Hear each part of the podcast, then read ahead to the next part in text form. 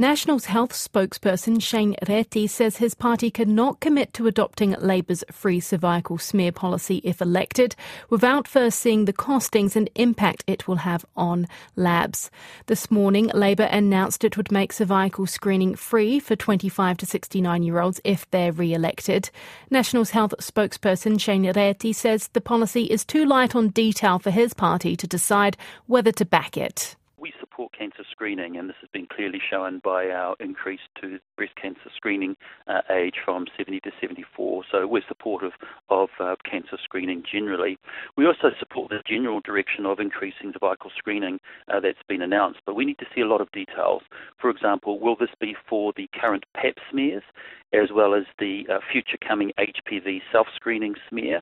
What's the implementation timeframe, and is there the workforce to read and manage the results? So we'd like to see the details around that. And the concern we have that, that Labour's track record on cervical screens isn't good.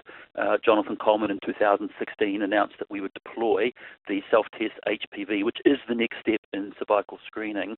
In 2018, nothing happened. 2022 last year, there'd been no funding put aside.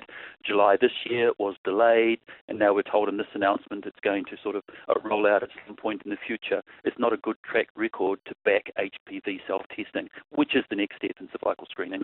The government has announced today, though, that it is rolling out that self testing um, kits to people.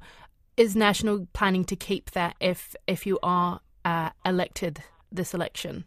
Definitely we said that uh, when we announced it in 2016 that we would deploy HPV self-testing in 2018. Uh, nothing has happened. In fact, in our campaign 2020, I put funds aside to roll out HPV self-testing. So a, an absolute supporter of that is the next step in cervical screening, and uh, yes, we will make sure that it's implementable.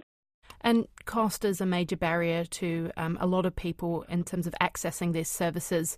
You know, Labour announcing that they are going to be offering, you know, free cervical screenings to all women 25 to 69 years. Is National promising to make it free to all of those women eligible?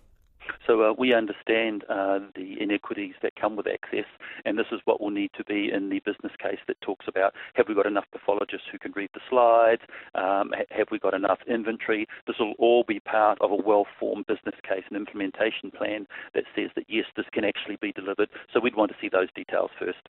So you can't commit at this stage that it will be free. I think without knowing those details, uh, no one would commit just generally, how important is women's health to National? Will it be front and centre when National reveals its health policy? And, and do we have any details on when that will be?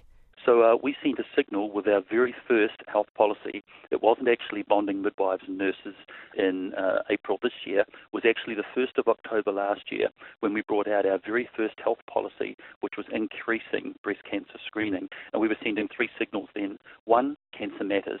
Two, preventative care matters. And three, women's health matters. So those conclusions can be drawn from the very first Campaign 2023 health policy announcement.